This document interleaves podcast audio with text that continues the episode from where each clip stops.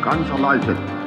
Niin, Politiikan tarkkailijat Markus Leikola ja Jussi Lähde. Jos tämä asia ei pian selvene, minä menen radioon ja pidän puheen.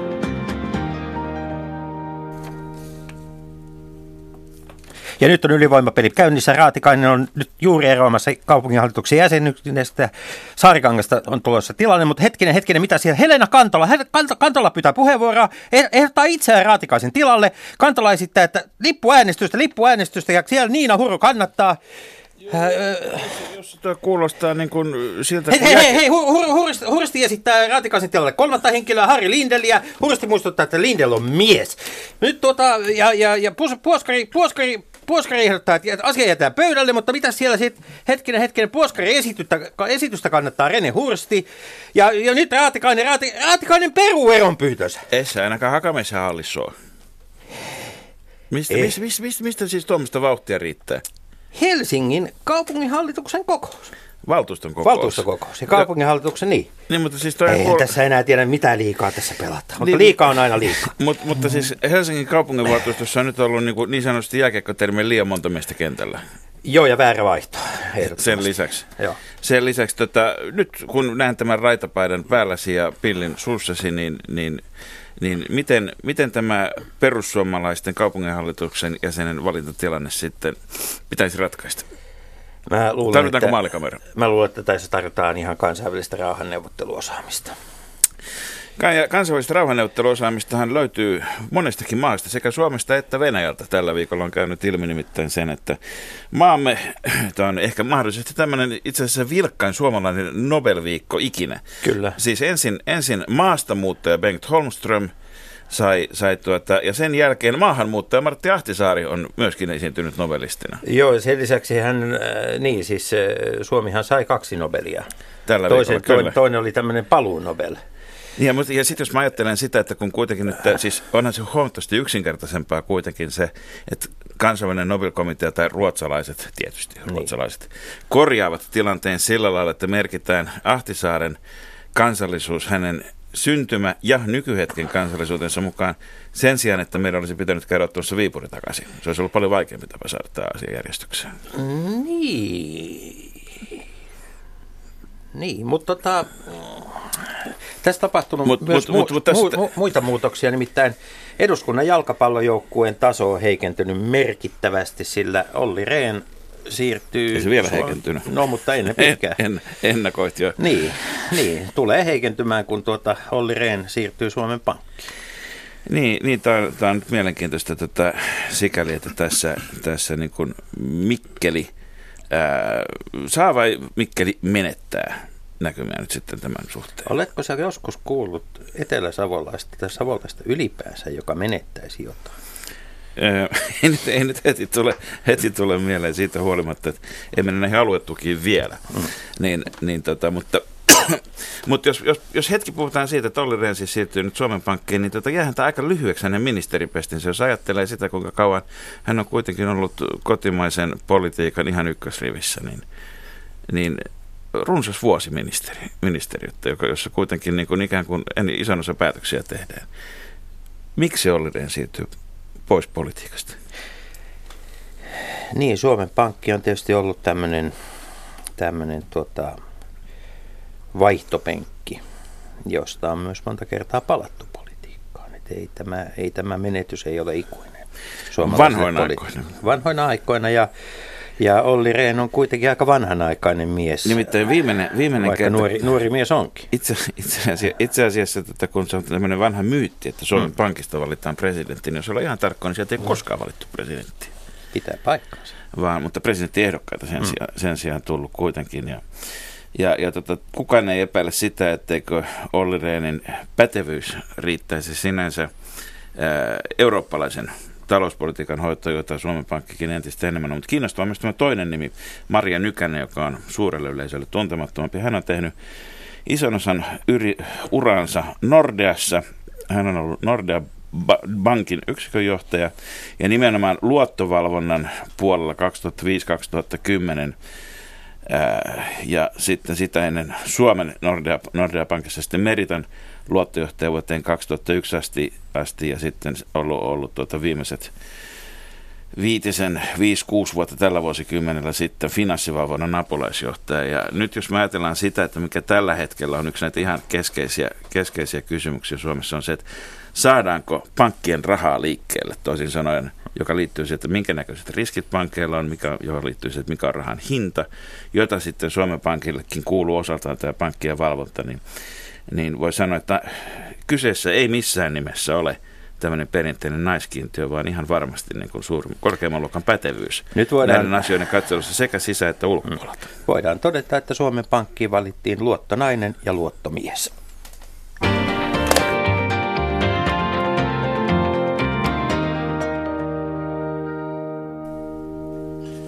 Ja oikein paljon tervetuloa esittämään tässä ohjelmassa, jossa puhumme työllisyydestä ja työttömyydestä, antiteeseja Antti Lindman ja Antti Kaikkonen.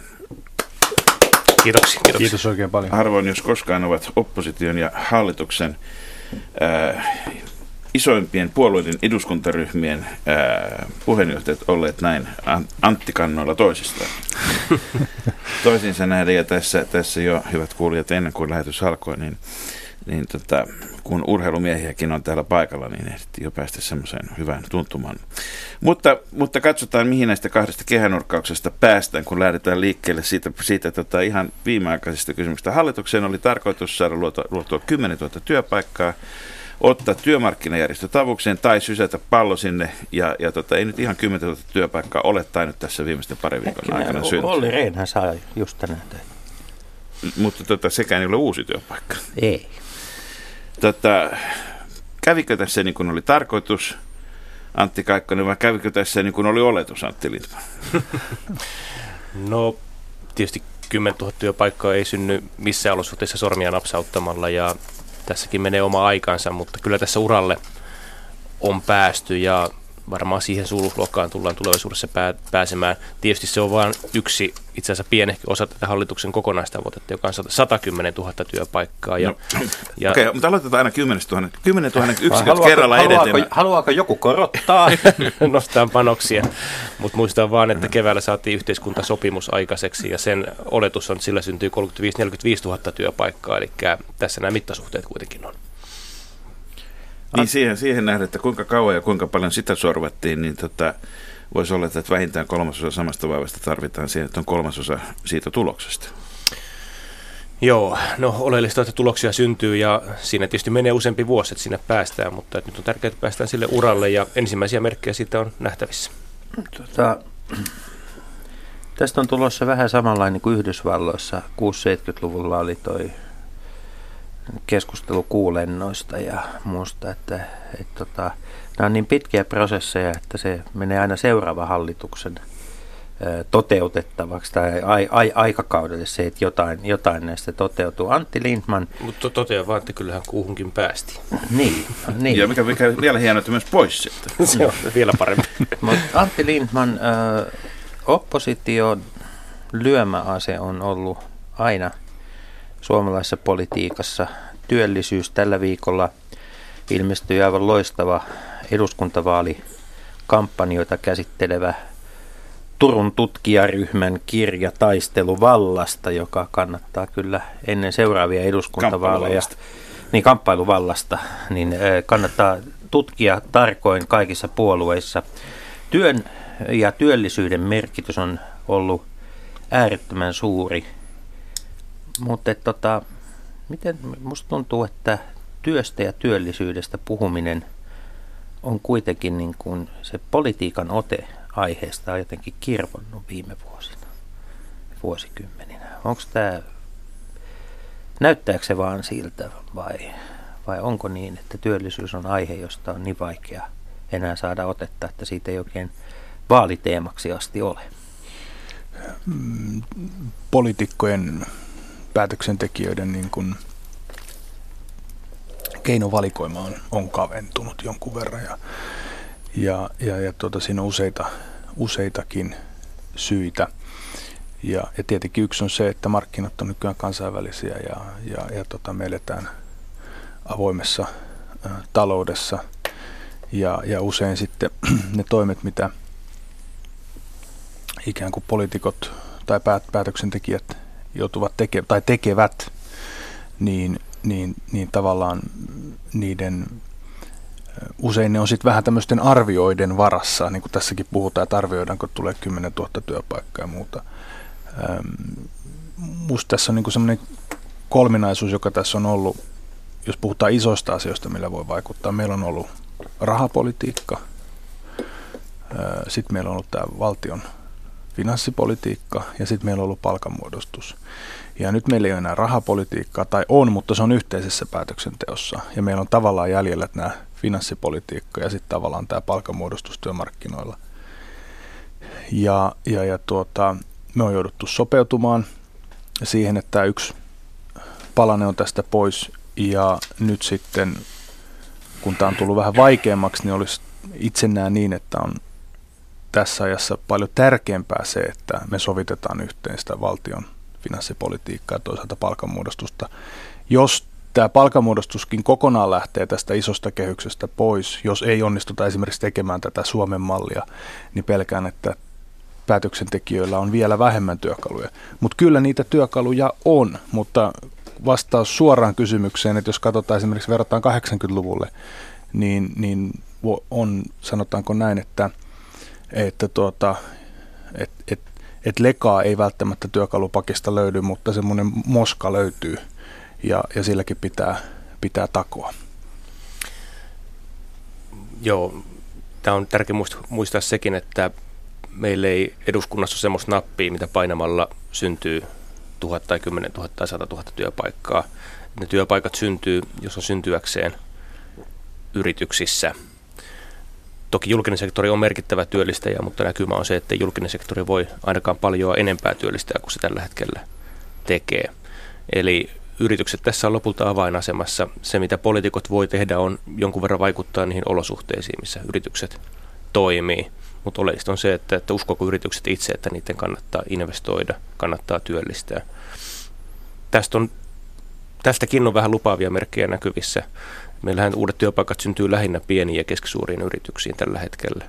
Ja niissä selvästi se iso ongelma on se, että, että, että se kasvurahoitusta ei tarvitse saada liikkeelle. Tietysti tietty määrä yrityksiä, mutta se on kuitenkin aika pieni määrä on sitten tämmöisiä joko teknologia tai muita startuppeja, jotka on voimakkaasti siis alkaa päälle kasvuhakuisia, kansainvälishakuisia ja, ja jotka tuota, työllistävät kyllä sitten kukin kerrallaan mm. paljon, mutta niitä on vain niin vähän. Mutta tyypillisesti, jos Suomen, Suomen kaikki niin kuin 200 000 mikroyrittäjää on yksi tai kaksi työntekijää, jos he työllistäisivät toisen, niin tuota, tästä maasta loppuisi työttömät kesken Tämä on pois. havainto. Mutta, mm. mutta tota, samaan aikaan muualla Euroopassa tämmöinen mikroyrittäminen se on elämäntapa, että ei, ei joku tuota, italialainen vihanneskauppias tai hedelmäkauppias, ei sen tavoite ole lähteä kasvattamaan 30 kaupan vihannes- tai hedelmäketjua. Mm.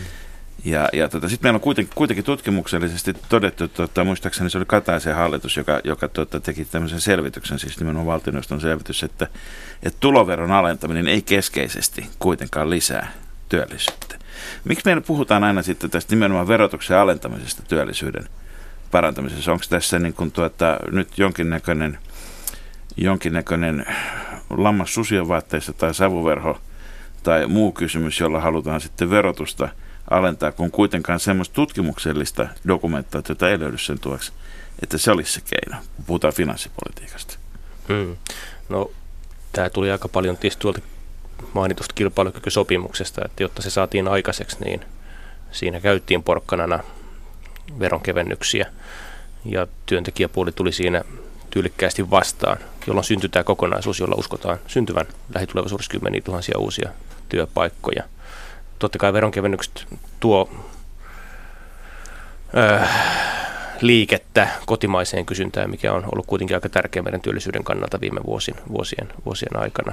Ja jonkun verran purkaa kannusteloukkuja ja tämmöisiä myönteisiä vaikutuksia sillä on. Viime vaalikaudella mentiin sillä, että verotusta koroteltiin ja ei sillä ainakaan työllisyys parantunut. Niin siinä on verotuksessa on niin kuin kaksi puolta. Se on tavallaan osa sitä talouspolitiikan työkalupakkeja, jolla voidaan joko löysätä tai kiristää tarpeen, tarpeen mukaan. Ja sitten siinä on myös nämä työllisyyden kannalta, jos ajatellaan nämä käyttäytymisvaikutukset. Ja se ei ole ehkä ihan niin yksi oikonen, että verotuksella ei ole käyttäytymisvaikutuksia, vaan on todettu, että verotuksen, verotuksella työn vastauttamisen helpottaminen toimii pienissä palkoissa, pienissä tuloissa, sieltä kun siirrytään työttömyydestä työhön, mutta sitten taas verotus ei kannusta enää siellä sadan tonnin tietämillä ikään kuin puhkimaan ja paiskimaan lisää työtä. Et sen takia tässä tarvitaan enemmänkin kuin tavallaan kysymys siitä, että veroja enemmän tai vähemmän, niin, niin tarvitaan niin kuin suurta viisautta siinä, että mihin se veronkevennys ikään kuin vara, mihin se suunnataan. Ja sen takia niin kuin talouspoliitt- mielestäni sekä talouspoliittisesti viisasta, eli että saadaan euro kiertämään useammin, mutta myös näiden kannustinvaikutuksia aikaansaamiseksi niin on järkevää, jos verotuksella haetaan käyttäytymismuutoksia, niin suunnata se näihin pieniin, pieni, pieniä keskituloisiin, koska siellä sillä on todettu suurin, suurin vaikutus oleva. Mutta yhdyn kyllä siihen, että, että okei, me 90-luvun, pääs, 90-luvun laman aikana tuloverotus kiristyi, sitä oli järkevä asteittain purkaa, ja sen päätteeksi nykyinen presidentti Niinistö hän totesi jossain vaiheessa, että epäilempä, että onko tämä ikuinen automaatti, että, että voidaanko, voidaanko mennä. Verotustakin tarvitaan silloin, kun on pelivara pieni, se pitää käyttää fiksusti. Mutta nyt hei, nyt kun meillä on tämmöinen all mail panel täällä, niin mä nyt sanoin, että nyt hei jätkät, tässä pukukopissa pitää tapahtua jotain. Enkä nyt tarkoita sillä puku, pukukoppipuhetta, vaan siis sitä, että sitä. Meillä, on, meillä on siis, hei, me puhutaan nyt, että miten me saadaan 10 000, miten me saadaan ehkä niin kuin, mutta että meillä on nuorisotyöttömyys on sillä tasolla, että tota, tämä tulee niin kuin, me, tullaan, me luodaan tässä niin kuin 80 vuoden mittaista kriisiä minimissään. Ja, ja nyt, onko nämä, niin kuin rakent... tässä on niin kuin kaksi nobelistia tällä viikolla sanonut, että the times they are changing.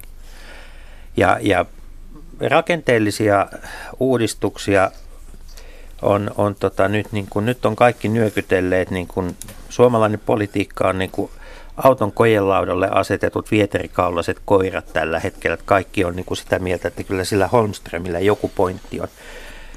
Mitä käytännössä voidaan tehdä? Mitä, voidaan, mitä käytännön toimia voidaan tehdä Suomessa, ei yksin politiikassa, vaan, vaan niin kuin laajemmin, että meidän työllisyysaste nousee nopeasti merkittävästi? Ko- mä oikeastaan lisäisin tuohon Jussi jatkoksi vielä sen, vai onko niin, että meillä aina kun tehdään tar- niin isoa kaiken kattavaa asiaa niin kuin kiky, niin siinä viime kädessä ei voida muuttaa mitään, koska siinä on aina, aina muuten astutaan jonkun varpaille. Joo, tota, no kyllä kiky on kansainvälisesti vertaille merkittävä asia, mutta ei jäädä nyt pelkästään siihen. Mun mielestä tämä nobelisti Holmström sanoi merkittävän asian, kun sanoi, että me ollaan alisuorittajia – et itse asiassa meillä on moni asia aika hyvällä tolalla. Esimerkiksi kilpailukykymittauksen me ollaan ihan siellä maailman huipulla. Tämä on turvallinen yhteiskunta, hommat pelaa, toisin kuin hyvin monessa, tai voi sanoa melkein useimmissa muissa, muissa maissa. Mutta siitä huolimatta meillä ei vienti vedä ja meillä työllisyys on heikolla tasolla. Ja siinä on vähän ihmettelemisen aihetta. Niin monessa, miksi, monessa muussa maassa varmaan Antti on niin, että, että turvallisuus ei kestäisi tämän niin kuin näin korkeat työttömyyttä. Se, se varmaan on näin, mutta su, su, suomalainen kansa on tässä suhteessa hyvä, mutta siinä suhteessa me voitaisiin ainakin toiseksi, mutta siinä suhteessa me voitaisiin olla vähän parempia, että olisi vähemmän itseluottamusta, rohkeutta, luovuutta, myös niin kuin sitä asennetta, että lähdetään viemään meidän hyviä tuotteita maailmalle nykyistä enemmän. Noin naapurit, en mä usko, että ruotsalaiset on niin paljon parempia kuin me, mutta ne vetää rohkeasti tuolla ympäri maailmaa ja saa tavaraa kaupaksi. Ei meidän laatu tai osaaminen ole sen huonompaa. kaikkea palveluja kaupaksi ja sitten se myöskin on Se on, se on iso ero, jos katsotaan, katsotaan Ruotsin, Tanskan ja Norja, siis, siis Ruotsin palveluviennin koko on neljä kertaa paljon enemmän kuin kansantalouksien suhde. Siis neljä kertaa Suomen, mutta myöskin Norja ja Tanskan palvelu- ja kaupanvienti on kaksi kertaa Suomen palveluvienti. Juuri näin. Tätä, Antti Lindberg, onko, ollaanko meillä jämähdetty liikaa kaikessa politiikassa, myöskin STP-politiikassa teollisuusvetoisuuteen, että uskotaan edelleenkin sittenkin savupiippuihin, vaikka tota, naapurit porskuttaa Ikealouhin? Ei, mutta se missä me ollaan jääty jälkeen, niin on se, että me, siis tämä vienti mikä äsken kuvasit tuossa, niin kyllä tämä on se meidän ydin ja ongelma, että nyt se ikään kuin pieni kannattelu, mikä tässä on kotimarkkinoiden varassa, sehän ei voi loputtomasti jatkua eh, ellei me nähdä viennissä piristymistä. Mutta ei me ja, ja ministeri sitten, Leena Anttilaan, kun Anttila lopetetaan, mutta jos yksikään paperikone ajetaan, ajetaan alas, niin siellä on heti helikopteri paikalla. Kyllä, no tosin kyllä mielestäni Anttilan tapaukseen aika, aika voimakkaasti reagoitiin. Kyllä sielläkin käytiin. Kyllä sielläkin niin, käytiin. Et, et, et, et, kyllä se on näin. Mutta siis tämä täytyy nähdä, että tämä niin kuin perinteiset vientituotteet, jos nyt voi sanoa, että puhutaan aina hevosen kokoisesta, vähän plus tai miinus, niin se sillä ei enää pärjätä, että myydään vain tavaraa, vaan se mikä se avain on myös ruotsalaisilla, niin sen tavaran mukana myydään se palvelu, jonka arvo on yhä isompi osa siitä kokonaisviennistä. Tämä esimerkiksi fiksusti myydään avain eikä edes palvelua. niin, juuri näin. Et esimerkiksi no, paljon käytetty esimerkki, kun kone myy hissi, niin se ei myy enää sitä hissiä, vaan se myy sen koko elinkaaren palvelun. Mutta tästä on puhuttu nyt 20 vuotta tästä koneesta Hei, esimerkkinä. Mä, mä haluaisin nyt opponoida mm. tässä, koska siis mä, mä väitän, että meidän suurin ongelma on, on niin kyvyttömyys tuoda. Meidän, me, me, me, me ei pystytä tuomaan, siis niin kuin, me aina puhutaan Suomessa innovaatiosta, että pitää olla innovaatiot, mutta innovaatiot on loppujen lopuksi hirvittävän hidas tie muuttaa yhteiskuntaa. Ja nopein tie on imitaatio. Nopein tie on se, että me tuodaan maailmalta toimivia malleja Suomeen. Mutta kun mä katson suomalaista politiikkaa, niin meillä on hirveän usein se, että todetaan, että joku Saksan minijovit tai Tanskan servicebevis tai joku muu, niin joo, varmaan hyvä malli, mutta ei se toimi Suomessa, koska me olemme niin erityistapaus tällä tässä universumissa. Tällä on hieno englanninkielinen termi, not invented here, ei keksitty meillä, ei voi ottaa käyttöön. Niin. Ja, ja, ja siis musta tässä on niin kuin semmoinen mitenkään arvottamatta yksittäisiä asioita, niin onhan se hämmästyttävää, että meille ei ole tuotu malleja työllistämiseen työmarkkinoille muualta pitkiin mm. pitkiin aikoihin. Mm. No tuossa on varmaan ihan pointti, että voitaisiin varmaan enemmän katsoa sitä maailmalta, että missä on toimivia malleja. Yksi semmoinen, mihin on kuitenkin huomiota, on oppisopimuskoulutus mistä on hyviä kokemuksia vaikka Saksassa, ja sitä koitetaan nyt tuoda ja vahvistaa Suomessa aika paljon. Ja mä uskon, että se voi olla monelle nuorelle hyvä polku työelämään. Mutta siinä nuorisossa on, paitsi meillä on valitettavasti paljon nuorisotyöttömyyttä, niin on siellä myöskin hyviä merkkejä. Et jos katsoo tätä, vaikka tätä SLAS-tapahtumaa ja sitä liikettä, mitä sen ympärillä on, niin onhan meillä huikeita, huikeita lahjakkuutta, osaamista, tekemisen meininki, jota tullaan ympäri maailmaa tänne katsomaan. Että mit, on, kyllä täällä jotain pyöriikin, on, jotain on, tapahtuu. yhteiskunnan niin kun kokonaisedun kannalta olisi järkevää ja merkittävää se, että ei synny sellaista niin kuin työelämän ja koulutuksen ulkopuolella olevaa suurta ryhmää, mikä meillä tällä hetkellä vaikka 17-24-vuotiaissa miehissä on. Ja, Ilman muuta. Ja tämä nyt oli se Liisa Hyssälän suuri hätähuuto. Ilman muuta. Mutta se on varmaan ja... myöskin, myöskin, vaikka koulutusjärjestelmää kehutaan, niin, niin, niin yksi, asia, yksi asia on tietysti tavoittavuus, että jos meillä on 50 000, jos meillä oli kaksi vuotta sitten 50 000 nuorta, jotka, joista ei tiedetä mitä he tekevät, ja meillä ilmeisesti edelleen on saman verran, niin, niin, niin tota, sehän tarkoittaa samaa kuin, että tässä ei ole kahdessa vuodessa tapahtunut mitään sen asian suhteen. Tai sitten on eri 50 000, tietysti sekin on mahdollista, että se uusiutuu. Mm.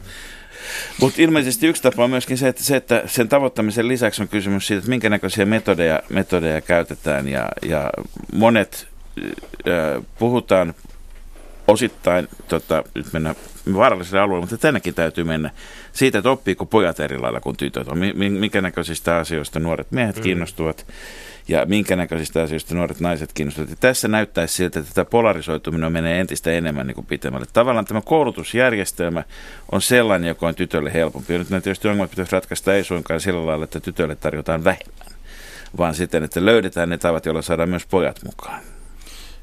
Mitä vastauksia? Veli on asia, asian ytimessä tässä, että, että jokaisella on varmaan kokemuksia eh, siitä ihan peruskoulusta alkaen, että tavallaan se opetusmetodi, mikä meillä on ollut, niin vaikkapa ruotsin kielessä tai missä tahansa kielessä, niin me suomalaiset keskitytään, annetaan kyppeä sille, joka osaa hyvin, eh, hyvin kieliopin sen sijaan, että olisi tämmöistä innostavuutta. Ja tässä meidän pitää muuttaa. Mä otan yhden esimerkin. Meillä on siirrytty yhdessä koulussa, Veromäen koulussa, että digitalisaation myötä semmoiseen oppi, oppimiseen, että neljännet luokat on laitettu yhdelle koulun käytävälle, jossa on luokkahuoneet, mutta ne on koko viikon ne kaikki luokkahuoneen ovet auki. Kaikille annetaan tehtävät viikon alussa. Sen jälkeen rupeaa ne oppilat itsenäisesti niitä suorittamaan. Jos joku meinaa jäädä jälkeen, sillä opettajille jää aikaa tukea vähän sitä oppimista siinä enemmän. Et, et kyllä pitää huomioida paremmin, tämä on yksi. Mutta sitten mitä tulee vielä tähän, tähän niin kuin nuorisotyöttömyyteen, niin, niin, niin, niin kyllä se on iso. Siis se on, se on, se on niin kuin megaluokan kysymys. Meidän pitkäaikais, nuorten pitkäaikaistyöttömyys onneksi on vielä Euroopan alhaisinta tasoa, mutta jos ei nyt mitään tehdä, niin mä pelkään, että tässä me menetään peli.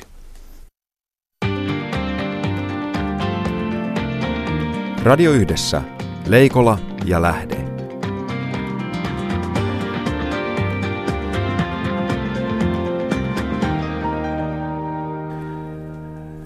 Hyvät radion kuuntelijat, ohjelma, jota kuuntelette, on siis Leikolla ja Lähde ja vieraina meillä on täällä Antit, Lindman ja Kaikkonen ja nyt on hyvät herrat sellainen homma, että perustetaan politiikan pussauskoppi. Todennäköisyys siitä, että te kaksi istutte vielä samassa hallituksessa on merkittävän korkea.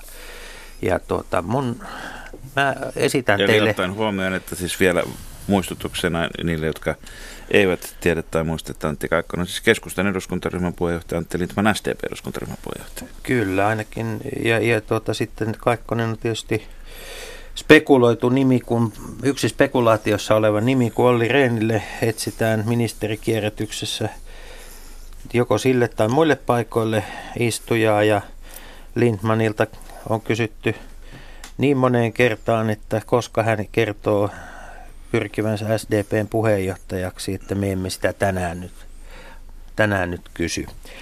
Mutta tuota, Ellei hän halua vastata tietenkin. Mm. Voisi sitä varmuuden vuosi kysyä.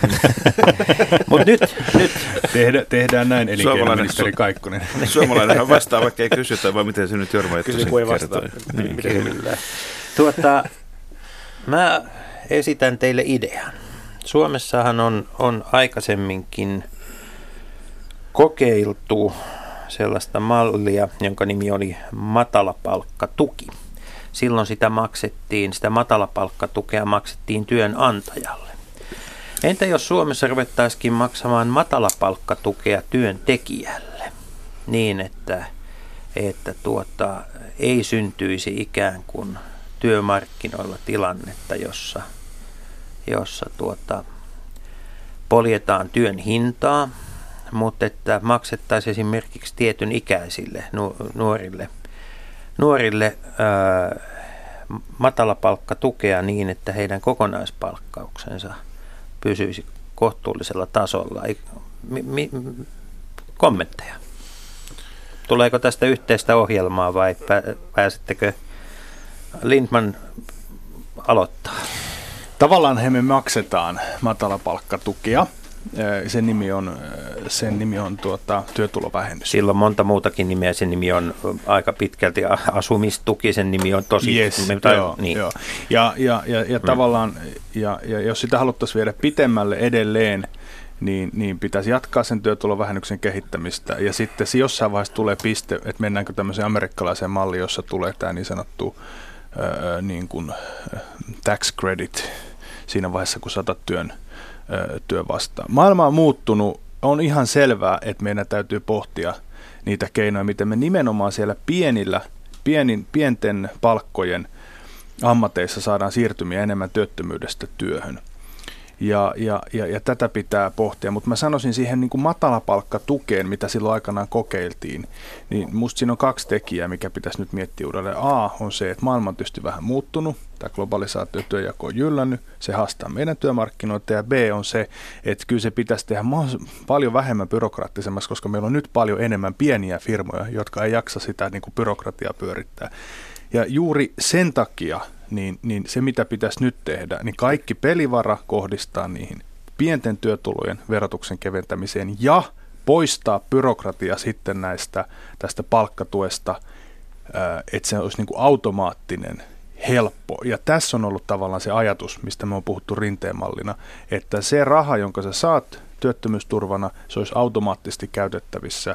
Ja siihen voisi sitten luoda jonkin tämmöisen kreditjärjestelmän vaikeasti työllistettäville, esimerkiksi nuorille tai sitten ikääntyneille työttömille. Antti Kaikkonen, kun keskusta on kovasti puhunut normien purusta ja tämäkin hallitus on lähtenyt normien purkutalkoisiin, niin onko niin, että aina kun puhutaan sit sosiaaliturvasta ja aina kun puhutaan tämmöisistä työllisyyttä ja, ja rahansiirroista, niin siellä on todella vaikeaa saada ensimmäistäkään normia purettua, koska kuitenkin periaatteessa kyyletään sitä, ettei kukaan käytä näitä väärin.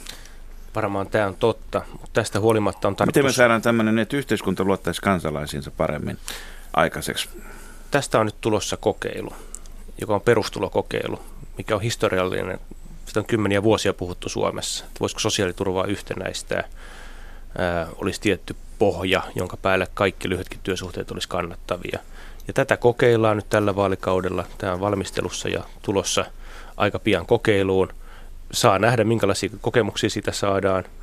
Mutta tuota, sen jälkeen ollaan ainakin vähän viisaampia, että tiedetään ainakin yhden perustulomallin kokeilu sen jälkeen. Ja mun mielestä tämä on aika ennakkoluuloton ja radikaalikin yritys. Kun sanot itse, sanot, sanot tuossa yhden perustulomallin, niin viittaat siihen, että se on herättänyt myös paljon kritiikkiä. Kyllä. Se, että siinä puhutaan niin pohjatulosasta, jonka päälle tulevat sen sijaan, että se tasaisi Mm. ikään kuin, että se, se mikä, mikä osuus on, tulisi niin kuin eri, eri tota, siis työtulon ja perustulon yhteys. Miksei, miksei tota molemmat tyyppisiä malleja voitu lähteä kokeilemaan samalla kertaa? No, täytyy sanoa, että tämänkin aikaansaaminen oli erittäin vaikeaa ja yhteiskunnassa on voimia, jotka ei ole ollenkaan innostuneita tästä perustuloajatuksesta ja kokeilusta.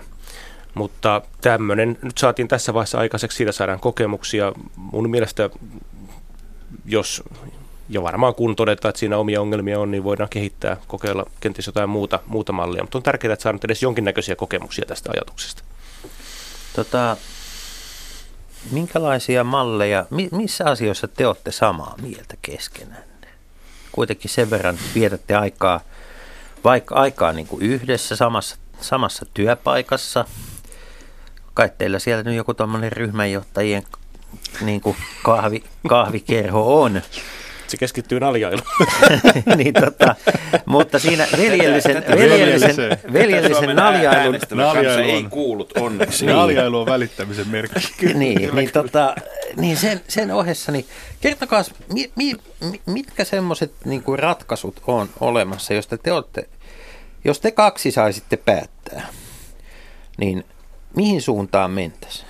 No kyllä mä uskon, että, että vaikka tämä nuorisotyöttömyyden ongelma, että se priorisoitaisiin hyvin korkealle, niin meillä on varmaan siitä yhteinen ajatus. Varmaan sen keinoissa sitten voi löytyä vähän eri, eri, eri näkemyksiä, Käytännön, mutta, käytännön asioita. mutta molemmat on vaikkapa tästä aika, aika, aika, aika huolissaan. No kun Antti heitti nyt, että pitäisi niin kuin selkeämmin näihin pieniin tuloihin niin painottaa veronkevennykset kuin sen, sitä, että ne menee Siis tasaisesti. Antti Lind. Antti Joo, niin, niin. niin, niin, niin Antti Kaikkonen, onko tämä semmoinen, mikä sun olisi helppo lähteä siihen mukaan? No mä oon samaa mieltä, että verokevennykset pitäisi painottaa keski, pieni- ja keskituloisille ja itse asiassa näin hallitus tekeekin, mutta tämä kiky-ratkaisu itsessään johti siihen, että niitä menee myös sinne ylempiin tuloluokkiin näitä veronkevennyksiä.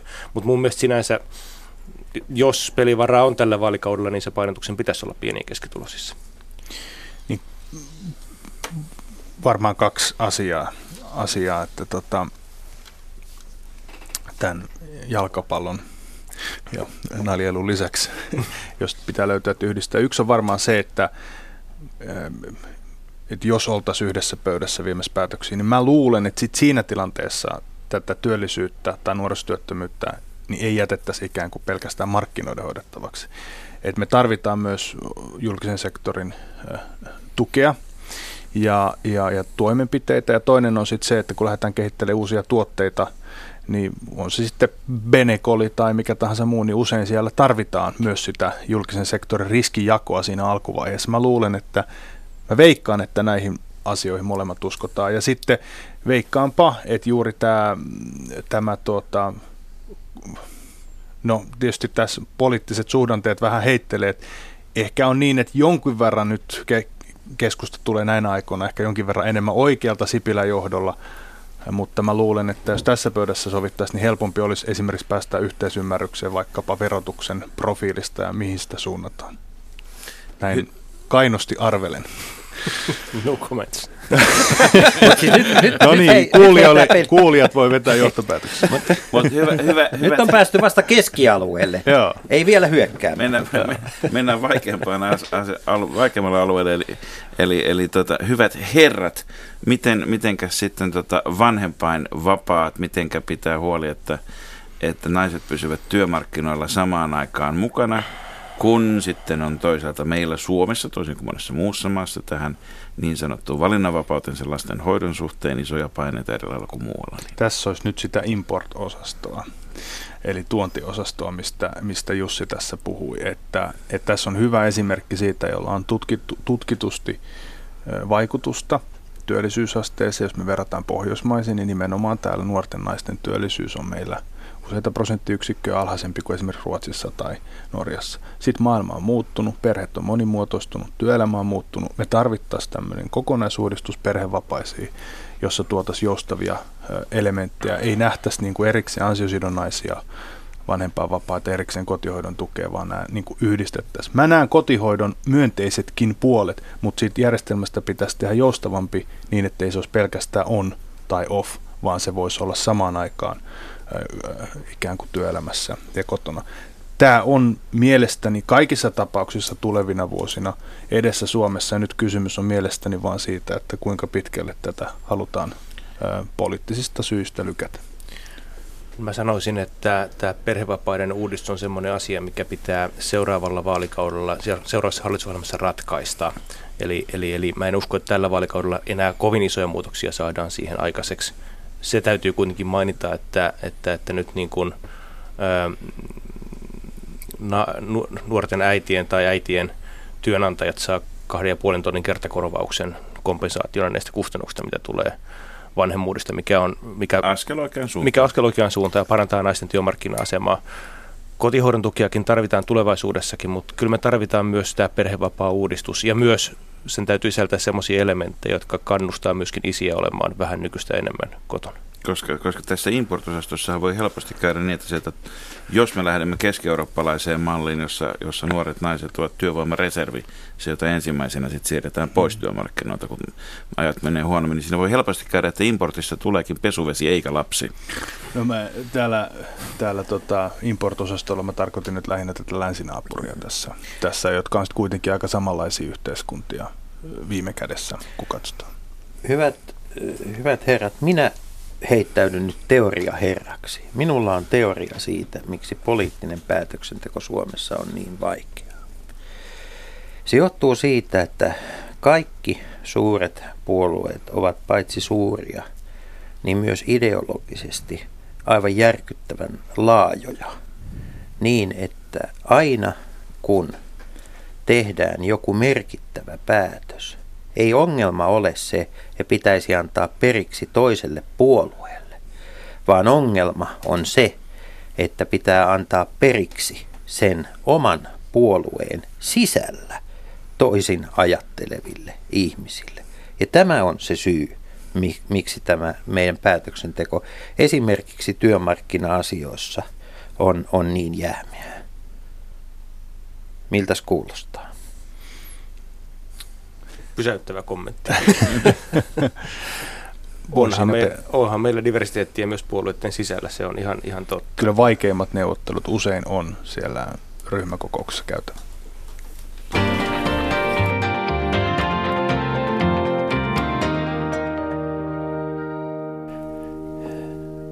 Antti Lindman ja Antti Kaikkonen, nyt nostetaan sitten pöydälle se tiikerikissoista kaikkein suurin työttömyysjakson pituus. Tuossa Lindman jo totesi, että kun on tieteellistä todistusta siitä, että miten asiat ovat Ruotsissa, niin tieteellistä todistusta on myös siitä, että mitä hitaammin ihminen työllistyy uudelleen, sen vaikeampaa se työllistyminen. Tai työllistyminen on, mitä pidemmäksi työttömyysjakso venyy. Det är sant. Miten tuota, Miten te kaksi yhdessä ratkaisisitte tämän, tämän ongelman? Lindman. No, meidän pitää ottaa ihmistä koppi paljon nopeammin. Et meillä on tilanne, ja tässä voi sanoa, että, että niin kuin yli niin kuin hallituskausi, että tässä ei niin tarvitse ruveta sormella osoittamaan erikseen ketään. Mutta meillä on valitettavasti se tilanne, kun me usein puhutaan esimerkiksi Tanskan mallista, niin, niin liian usein käy niin, että meillä on se osa työttömistä, jotka sen kolmen kuukauden sisällä usein työllistyy, niin kuin väliaikainen työttömyys, mutta sitten käy niin, että, että me annetaan liian pitkään ihmisten olla olla yksin. Että, et, Joka et, tarkoittaa ihan siis sitä, että heitä ei tava, edes tavata. tavata. Edes tavata. On niin kuin Pitäisikö vaikea päästä. palkata lisää väkeä sitten työvoimahallintoon, No me eikä ei- suinkaan vähentää julkisen sektorin No, työntekijöitä? no siis tilanne on se, että ei varmaan kellään nyt tämä suurta rahapussia, mutta tilanne on kyllä se, että meillä on siis niin kuin työttömiä kohden niitä ihmisiä, joiden pitäisi tuppia, kannustaa eteenpäin, niin taas, otan nyt vielä, nyt käytän viimeisen kerran ruotsikorttia, moninkertaisesti vähemmän kuin Ruotsissa verrattuna sekä työttömiin että väestöön. Ja, ja sen takia niin täällä aletaan olla kipurajoilla, ja kyllä se mun käsitys on se, että, että, että esimerkiksi kun puhutaan Tanskan mallista, niin se keskeinen osio on ollut siinä se, että siellä on toteutettu tämä työllisyyden kuntamalli, siellä välittömästi, välittömästi ei puhutaan päivistä, niin kuin ihminen ohjataan näihin kunnissa oleviin työvoimakeskuksiin, jossa lähdetään katsoa se suunnitelma ja sitten ö, palkataan eteenpäin. Ja sitten vielä kolmas on se, että usein käy niin, että nämä pitkittyneet työttömyysjaksot, usein siinä on taustalla se, että työ on lähtenyt alta sellaiselta alalta, johon se ei koskaan enää palaa, eikö niin? Ja, ja, ja, ja meillä on vähän tässä työttömyysturvassa, ei niin vähän, vaan aika paljonkin sellaista byrokratiaa, että se kannustaa ihmistä olemaan mieluummin tekemättä mitään, jotta sä saat sen korvauksen, kun tehdä jotain. Olisitko se vapaaehtoistyöstä tai omaehtoisesta koulutuksesta. Meidän pitäisi kokonaan muuttaa se ajattelu siinä, että jos olet työttömyysturvalla ja teet sellaista, joka parantaa sun valmiuksia esimerkiksi työllistyä jollekin toiselle alalla, niin antaa palaa vaan, se ei ole keneltäkään Eli pois. opiskelukarenssit ja muut pois. Yes. No mun mielestä hallituksella on vähän tämän suuntaisia ajatuksia tässä päällä ja työn allakin, että tämän tapaiseen suuntaan ainakin, ainakin useimmissa kohdissa ollaan menossa, mutta tietysti Palaan tähän kysymykseen, pitäisikö yhteiskunnan luottaa enemmän kansalaisiinsa? no, kysymys on vähän toisin muo- muotoiltu. Kyllä kansalaisiin pitää voida luottaa ja esimerkiksi turhan byrokratian sääntelyn purkaminen tästä maasta on semmoista luottoa kansalaisiin, mutta toisaalta on porukkaa, jonka kanssa on hyvä käydä sitä omaa tilannetta läpi ja nyt esimerkiksi tullaan työttömiä ottamaan kontakti kolmen kuukauden välein, kun aikaisemmin tuo väli on ollut pidempi. Eli näitä resursseja suunnataan siihen suuntaan, mutta tietysti kaikista tärkeintä on, että meillä olisi avoimia työpaikkoja tässä maassa riittävästi, jonne, jonne työllistyä voisi. Ja niitäkin on nyt tullut lisää. Mutta meillähän itse asiassa, vaikka työttömyys on korkealla, niin meillä avoimien työpaikkojen määrä on noussut. Eli tässä tullaan tähän kuuluisaan kohtaanto-ongelmaan. Eli pitäisi löytää myöskin keinot, jolla työttömät työnhakijat ja avoimet työpaikat saataisiin löytämään toisensa nykyistä Ja siinä tullaan Mut- tähän Mutta koulutukseen. tota, katse, kun minä, minä tykkään kukaan istua junassa ja minä tykkään katsella ulos junan ikkunasta. Niin tuota, kun minä katselen ulos junan ikkunasta, niin minä näen ihan valtavasti sellaista tekemätöntä työtä, jota ihmiset olisi valmiita toisilla ihmisillä teettämään, mutta he eivät uskalla. Ettei vaan tuo tapahdu virhettä, koska siis kun Martti Luther ja byrokratia seisovat toinen suomalaisen toisella ja toinen toisella hartialla, niin siinä kuka painuu, painuu notkoon uutterakin ihminen. Ja, ja tuota niin, nyt mä esitän, mä heitän taas yhden koepallon. Otetaan, vedetään katto pois kotitalousvähennyksestä.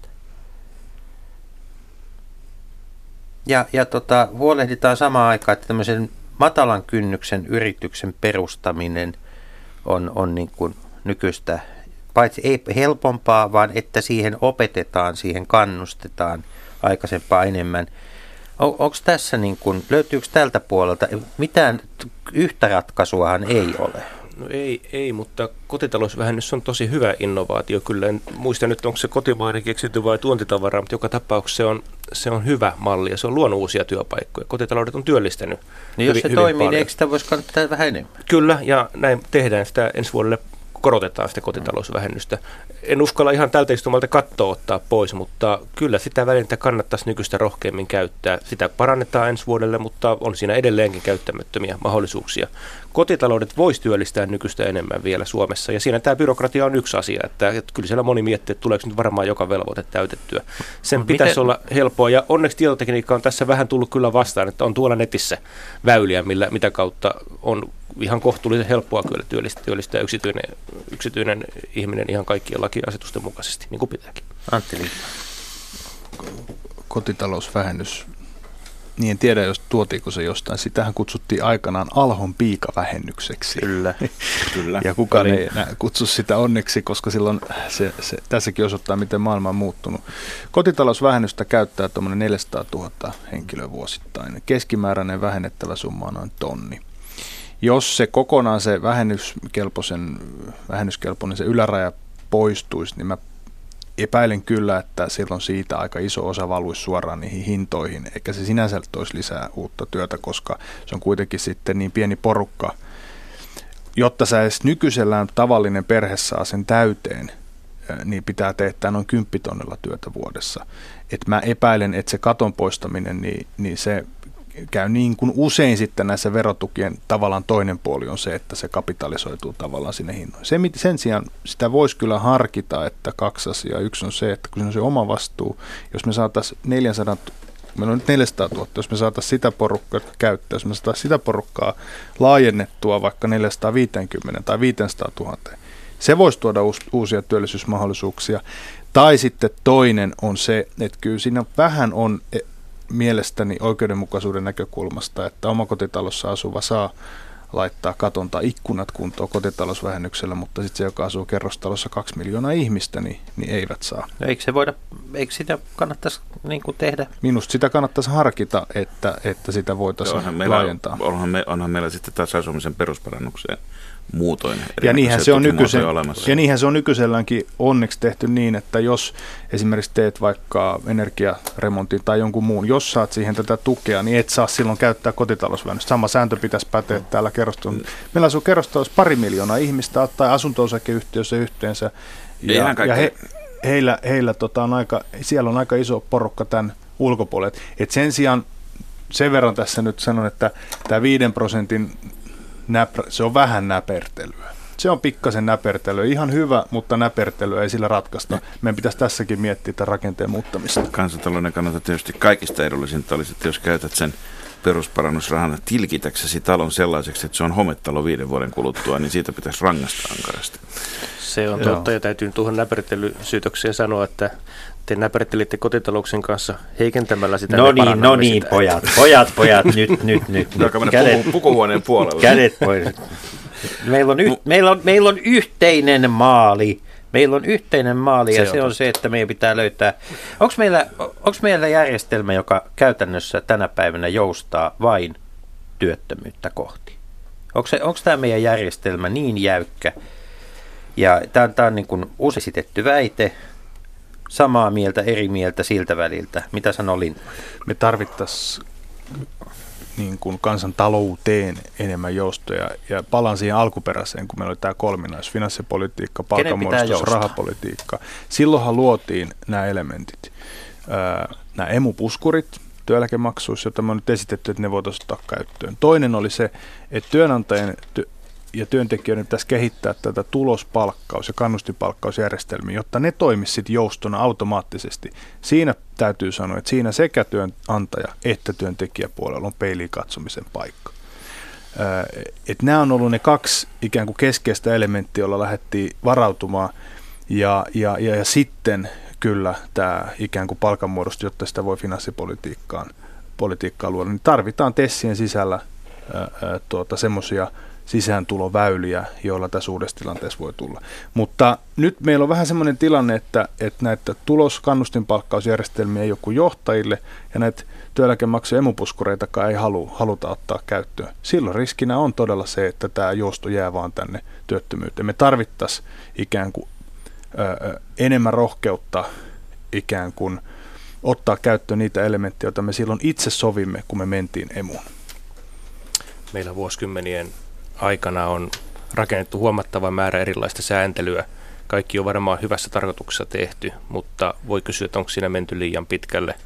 Tuolla valtioarkistossa on kuulemma reilu 42 hyllymetriä erilaisia lakeja, asetuksia, sääntelyä. 42 hyllymetriä. Niin eihän tämä ole kenenkään käsissä enää tämä kokonaisuus. Ja nyt pitää katsoa, että mitä siitä voitaisiin purkaa. Se työ on aloitettu myöskin. Pitää vapauttaa tilaa tavallisille maalais- tai kaupunkilaisjärjelle, yritystoiminnalle. Ja tässä tullaan etenemään ja mä uskon, että se tulee vaikuttamaan myönteisesti myös tähän työllisyyteen. Pakko san- sanoa, että hyvä esimerkki hyvästä sääntelystä vaikkapa tämä liikennekaaren, jossa itse asiassa aika kovalla sääntelyllä vedetään, ajetaan elinkeinovapauden yli ja pakotetaan liikennöitsijät tarjoamaan lippuja niillekin, joille ne ei haluaisi niitä myydä. Hyvää sääntelyä tarvitaan, jotta saadaan luotu uutta. Huonoa sääntelyä. Asetetaan tulorajat valtioara asuntoihin, luodaan uusia kannustinloukkuja, niin, niin tota, pelkään, että et, et, jees, katsotaan sääntely, mutta ei tehdä niin, että otetaan yksi askel eteen ja kaksi taakse. Näin on täytyy sanoa, hyvät herrat, että semmoinen paikallisen sopimisen ö, maku tässä pöydässä alkaa viime het- metreillä rakoilla selvästi. tule, tule hyvä sääntely, hyvä tule vuorosääntely. Ei, kun Jussi, se vanha sääntö on se, että se vanha periaate on se, että pilli viheltää vasta, kun kattilassa on riittävästi painetta. Hyvä. Mennään kaikkein vaikeimpiin kysymyksiin, joka on se, että meillä on hyv- kaikkein nopeiten kasvanut kuitenkin on, on tämmöinen sanoisiko freelancerien, yksinyrittäjien ja muiden määrä, jota on noin 300 000 tällä hetkellä, josta, jota ää, verottajat kohtelee, verottaja kohtelee yhdellä tavalla, työeläke toisella tavalla, tai verottaja kohtelee kunnasta riippuen 300 eri tavalla. Mm. tavalla tuota, ja missä, ja nämä ovat siis Meillä alkaa olla tilanne, jossa, jossa niin sanottujen epätyypillisten työsuhteiden on tietysti moni muitakin sitten pätkätöitä mm. ja muita, mutta niiden määrä on niin iso, että mikään tämmöinen yhtenäinen niin kuin, tai perinteinen tapa ei, ei riitä. Avauksia on tehty, mutta ne on hirvittävän pieniä vielä ja esimerkiksi verottajan ohjeet siitä, että mikä on työtulo ja mikä palkkatulo, tämmöisen, on, se on 42-sivuinen pumaska. Just niin tätä, jota mä oon itse lukenut sen kerran kyllä läpi, mutta toista kertaa en, en uskalla vielä tämän saman vuoden puolella yrittääkään.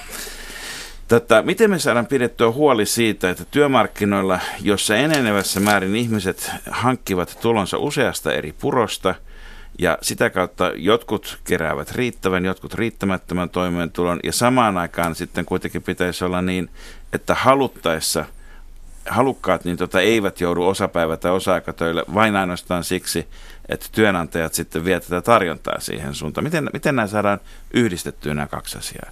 Että jokainen ikään kuin pystyisi kokoamaan sen kokoisen potin semmoisista erinäköisistä suhteista, jos olisi mahdollisimman yksinkertainen säätely, että minkä tapaisesta asiasta tässä on kyse, ja sitten kukaan ei joutuisi niin kuin väkisin väärällä tavalla keräämään sitä tai mm. tavalla, jota ei halua. Mm. Mm. Meillä on positiivista, siis me ollaan pysyvästi tullaan siihen malliin varmasti, että meillä useampi työllistää itsensä. Useampi yks, yksin yrittäjä, itsensä työllistäjä ja, ja, ja, ja monelle se käy erinomaisen hyvin, se, se, se tuo vapautta.